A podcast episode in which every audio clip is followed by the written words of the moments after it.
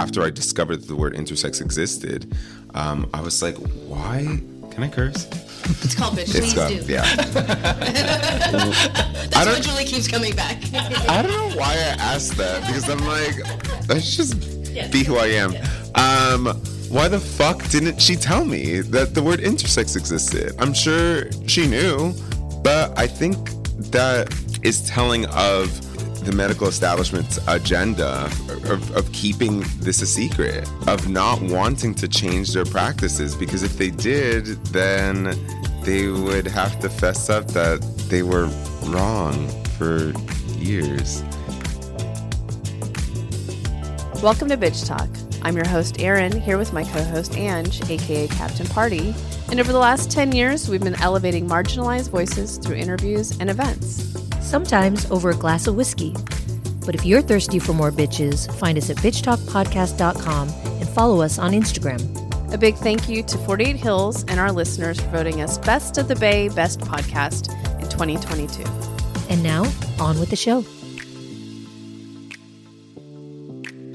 What up, bitch talkers? We are here in San Francisco, downtown San Francisco, speaking with uh, one of our favorites, returning to Bitch Talk, director Julie Cohen. We have producer Tommy Nguyen, and we have participant River Gallo from the film Every Body. Thank you for coming on Bitch Talk. Thank you. Thank you for having us.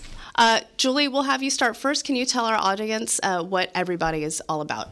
Yes, everybody is all about intersex activists, part of a growing and blossoming human rights movement right now of intersex people and their allies. That's um, intersex people being those whose biology, their anatomy, their chromosomes, or some combination mean that they don't fit neatly into those male and female boxes that we have been falsely told are uh, the only two potentials uh, for human possibilities. In fact, there are so many different uh, variations, um, and including uh, the biological variations that define intersex people.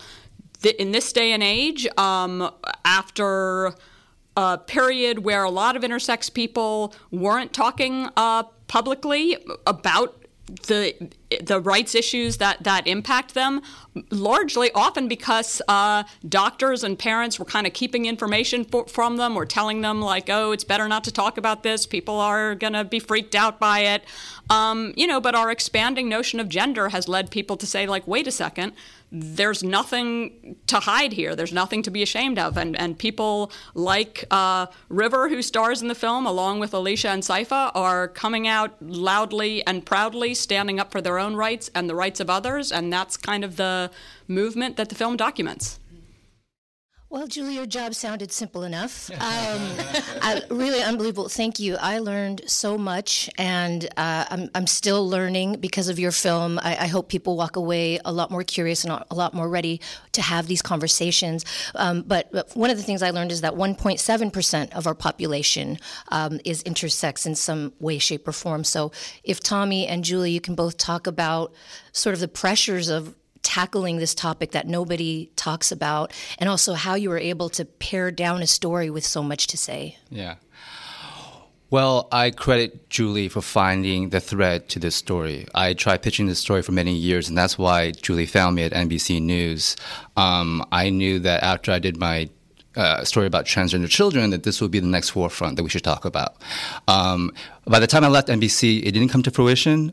And so when Julie came with not only the story about these amazing activists and also the, the story of David Reimer, it just made so much sense. And it had sort of like this ama- amazing weight to the story now that I didn't see because I knew the David Reimer story existed, but didn't put two and two together. So I really hope people watch this story and know that it's a movement that took a while to get going, and I think timing is amazing because when I did this, when I tried doing this story in 2014, 2015, I think the activist movement about, behind this wasn't strong enough to really raise a voice, and Julie caught it at the exact time. So that's really fortunate. One of the great things about a movement of people coming forward and speaking up for themselves is, um, you know, there's something I find really moving about that whole process. And so I just feel really grateful that uh, we were able to bring our put our cameras uh, let our cameras roll while uh, River, Saifa, and Alicia were doing their thing, which is really something that's amazing, thought provoking, and just deeply inspiring to watch. That's how we felt when we were making this film, and we think and hope that viewers are going to feel the same way when they watch it. Mm.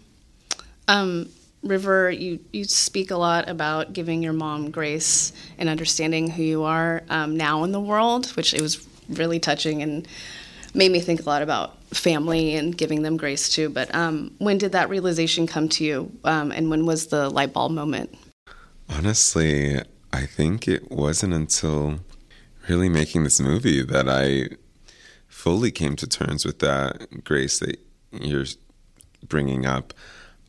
I think when I came out, um, which was in 2017 as intersex, it was really conflicting for me. First, I felt the sense of kind of betrayal on the medical establishment. I had, at the time, I thought was an amazing um, endocrinologist who was really lovely. And, but then the more I thought about it after I came out and after I discovered that the word intersex existed, um, I was like, why? Can I curse?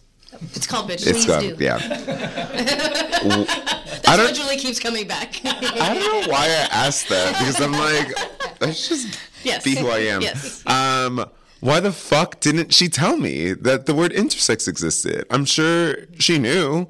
Um, but I think that is telling of um, the the medical establishment's agenda for for why of, of keeping this a secret of of not wanting to change their practices because if they did then they would have to fess up that they were wrong for years which is really what the Dr. Money David Reimer story brings up because um, even after what was it after it was they said that it was like it was debunked.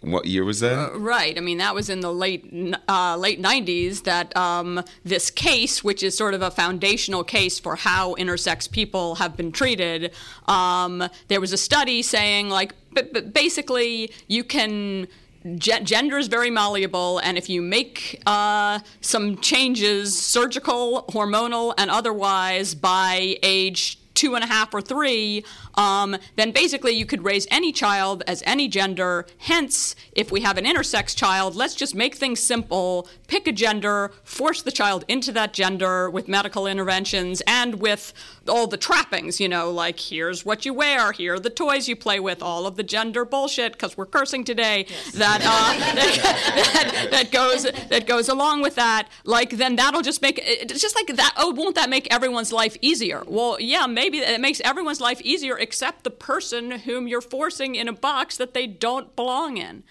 Um, and so, uh, yeah, so this, this, this study uh, was debunked in the late 90s, but um, the debunking just never quite caught on as well as the studies themselves uh, had. So um, while things with the treatment of intersex kids are are changing, it's not it, you know things aren't the same as when River was a kid that it was like you know gold standard. Oh we just do surgery. We've got to fit in. Now it kind of varies. Depends what state you're in. Depends how aware the doctors are. This is still going on as thing as people and doctors and healthcare providers get more educated it's going on less. But i think it'd be great if it went on even less than it does. Like why should we be forcing people? Why should we be doing all of these you know, unnecessary medical interventions on people who not only don't need them, but will also be harmed by them. Well, to your to answer your question about the grace of my parents, I think it wasn't until I realized more about like the larger macro view of that my parents were sort of victims to a larger oppressive force of the medical establishment influenced by capitalism and patriarchy we love um, but that you know my parents were you know migrants from el salvador who came here in the 80s um, and to them it was a miracle that i was born in a hospital because they they were they were not born in hospitals. They were, you know, my mom grew up in a, literally on a dirt floor like tin shack. So I, of course, she would listen to whatever um, the doctors um, recommended um, for the best of for of my health um, and livelihood.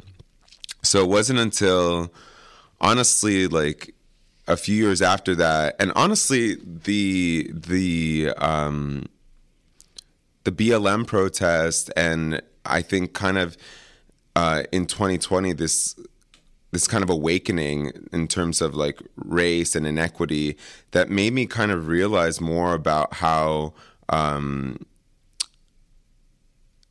how race was an influential part of my story and my parents' story and was integral into you know growing up intersex as a person of color.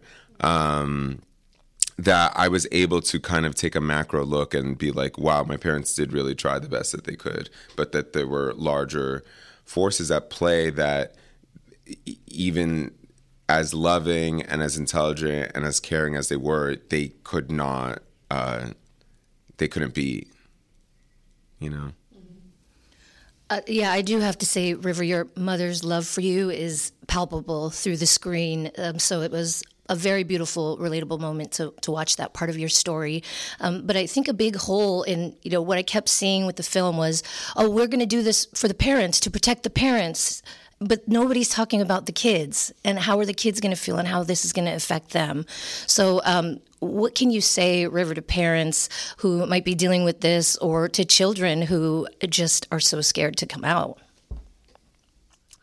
I would say to parents dealing with this, as much as it's scary for you and uncomfortable for you, it's tenfold for the actual child dealing with the, you know, I, I, I forget what study I was reading or what article, but like you know the interventions that doctors do in the trauma it causes are akin to sexual assault. I mean what you're doing is forcefully touching children's genitals like over and over again and i think what i've realized is um, that it has had larger effects in my life and in relation in the relationship that I have with my body and and my genitals and um, that's all to say. It's just like for the parents, it's like I think parents need to support their intersex kids that much more and love them that much more and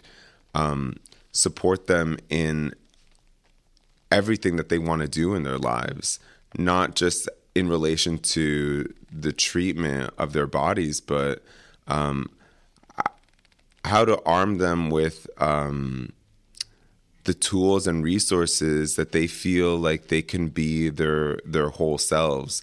Um,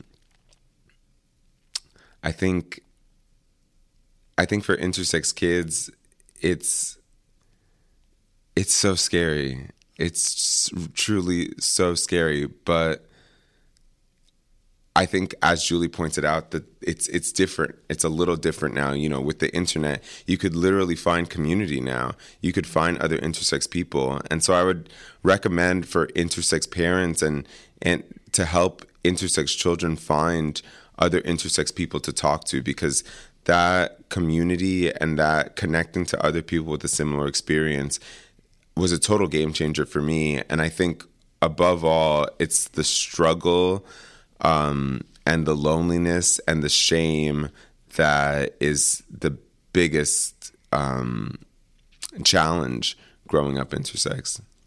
If I could just add, um, there are signs that things are getting better. The the young w- woman mother of an intersex child in our film, um, you don't see in the film, but she has told me that she's going to raise her daughter at this point, a daughter, um, as an intersex child, and she'll she'll know the child will know. And I probably interviewed about five or six parents before we settled on Erica. Erica was willing to actually be on camera for us. I would say all of them were waiting. All of them at various points were getting more knowledge about what was happening, um, not only to their lives but their their children's life. But I think most of them were waiting. So things signs are that things are getting better. I know Tommy talked about a little bit earlier about the David, is it Reimer? David Reimer's Reimer, yeah. story. Um, can you talk about why it was important to bring that up, maybe to you and to Julie, um, in the film? And um, how did you find out about it yourself? Well, it's just amazing that when I was doing this story, it kind of felt like, okay, it makes sense that any parent will want to correct their child if they need correction. That's if the doctors tell them that. But I had no idea it was because of a model of care that this man created, Dr. Money, that affected all these children. And that was mind blowing. Mind blowing. I think that sort of storyline adds a weight to this story that I didn't see back then. Um, so the fact that Julie found this story, the fact it was amazing that you know our bosses at NBC asked Julie, go through our archives. There might be a story out there you might want to you know look into. That that story was out there, and that even Keith Morrison, the correspondent of that of that piece, actually asked the question because it's already a very captivating story. I don't think Keith really needed to ask that question, but he did. Did you know that because of your story, all these children who are inter, he called them intersexuals, uh, intersexuals, um, intersex children, their care was based on a lie that your doctor told. So that was just amazing to me. And so I always thought that when we were doing this story, it might be tough to do both of them, but um, together. But you weave them so well, Julie. It's just amazing. Yeah, I mean this this, this case, which was uh, twin boys, one of whom had a penis injury and a circumcision that. Um, then Dr. Money, who was a sex researcher and uh, one of the earliest people kind of studying gender um, at Johns Hopkins going back to the 50s and 60s, um, he made the decision to um, have to basically turn this biological baby boy into a girl with the thought that like oh you know he's still a baby and because the, he was an identical twin dr money would have this perfect twin study that could quote unquote prove his argument that a boy could be raised as a girl, and then extending that thought to like, therefore, an intersex baby can be raised in kind of like any old gender that we feel like raising them in. So that's kind of the uh, foundation for so much of this mistreatment over over many decades. So in our film, we try to go dip back into this historical story, but keep the focus, you know, really centering the stories of today's intersex people who are just doing so much to fight for their own rights and to fight for the rights of other people coming up behind them. Yeah, I'll tell you that archival footage. Uh, we don't live in a perfect world today, but if someone asked me if I wanted to go in a time machine to the past, I'd be like, I'm good because that archival footage was frightening. Um, anyway, I don't want our audience to think that this film is just about the trauma because there is so much joy in this film as well and thriving. Our, our three main participants of the story are completely thriving. Um, so I'd, I'd love to hear um, examples of some beautiful moments on set, maybe some surprising stories that came out, and how you were able to show the diversity of the experience. Well, they're so funny. I mean, I've seen maybe three screenings now where people are just rolling in their chairs when Rivers says how ugly uh, New Jersey is. I mean, and they were just they're so delightful. So I guess if they weren't humorous people, would be less to work with. But obviously, Julie's soundtrack and the, the, the, you know the frolicking at the very end, it all adds to a mood that I never expected would happen just starting into this movie. But it totally made sense, and people come away with with these wonderful tears and laughter, and they can't wait to talk about this story. And they do it because it's such a good story, but there's so much knowledge that they know now that they can't wait to tell people how much they know about this this topic. So that's really that's really great. I was I, I, I was had a lot of reservations about the dancing part. I was like, what was like, wait, and I think that's like, my, in the end, I'm like, aren't we supposed to do the frolicking? And then, then I look so confused. the call sheet said frolicking. but I think that's the best, the best title sequence of a movie. It's just so great to see, like, bodies in movement, like celebrating themselves, and I. I just I love how much um, how much happiness there is despite all the um, all the trauma. It's really for me, and especially when we did the premiere at Tribeca, you know, there were so many intersex people in the audience that just were just so happy, um, and I think that's a testament to um, just Julie's vision to want to make sure that we were uplifted and empowered um, and and fully got to um, you know be be stars of, of a movie truly what what more can I say? I think that's beautiful. I will say relevant to that. Let's uh, also a shout out to um, some of the musical artists such as Lizzo and Bruce Springsteen. They do not have to let us license their music at very reduced costs, and yet uh, they did. It adds so much. Uh, River is a lifelong Springsteen fan, as am I, and we were thrilled that uh, that the boss allowed us to license a um, an unexpected version of the Scottish singer Amy Macdonald um, singing a, an incredible version of Born to Run that really, mm-hmm. I think, helps uh, boost River's story. Mm-hmm. Um, we have to wrap, but Julie, thank you again for um, being on Bitch Talk and for uh, being such an intentional filmmaker. Like everything we've, since RBG, all of the things that we've covered, thank you so much. Um, we've been speaking with director Julie Cohen, producer Tommy Nguyen, and participant River Gallo from the film Every Body. Thanks so much for being on Bitch Talk. Thank you. Thank you. Thank you. Thanks for joining us on today's show. You can find more information about this episode in our show notes. If you're missing us, you can visit us at bitchtalkpodcast.com to sign up for our newsletter and buy us a cup of coffee. Did you know we're also on the radio? You can find us at bff.fm. And lastly, rate and subscribe wherever you listen to podcasts. All the cool bitches are doing it. This podcast is a proud member of the BFF.fm podcast network. Learn more at podcast.bff.fm. BFF.fm, best frequencies forever.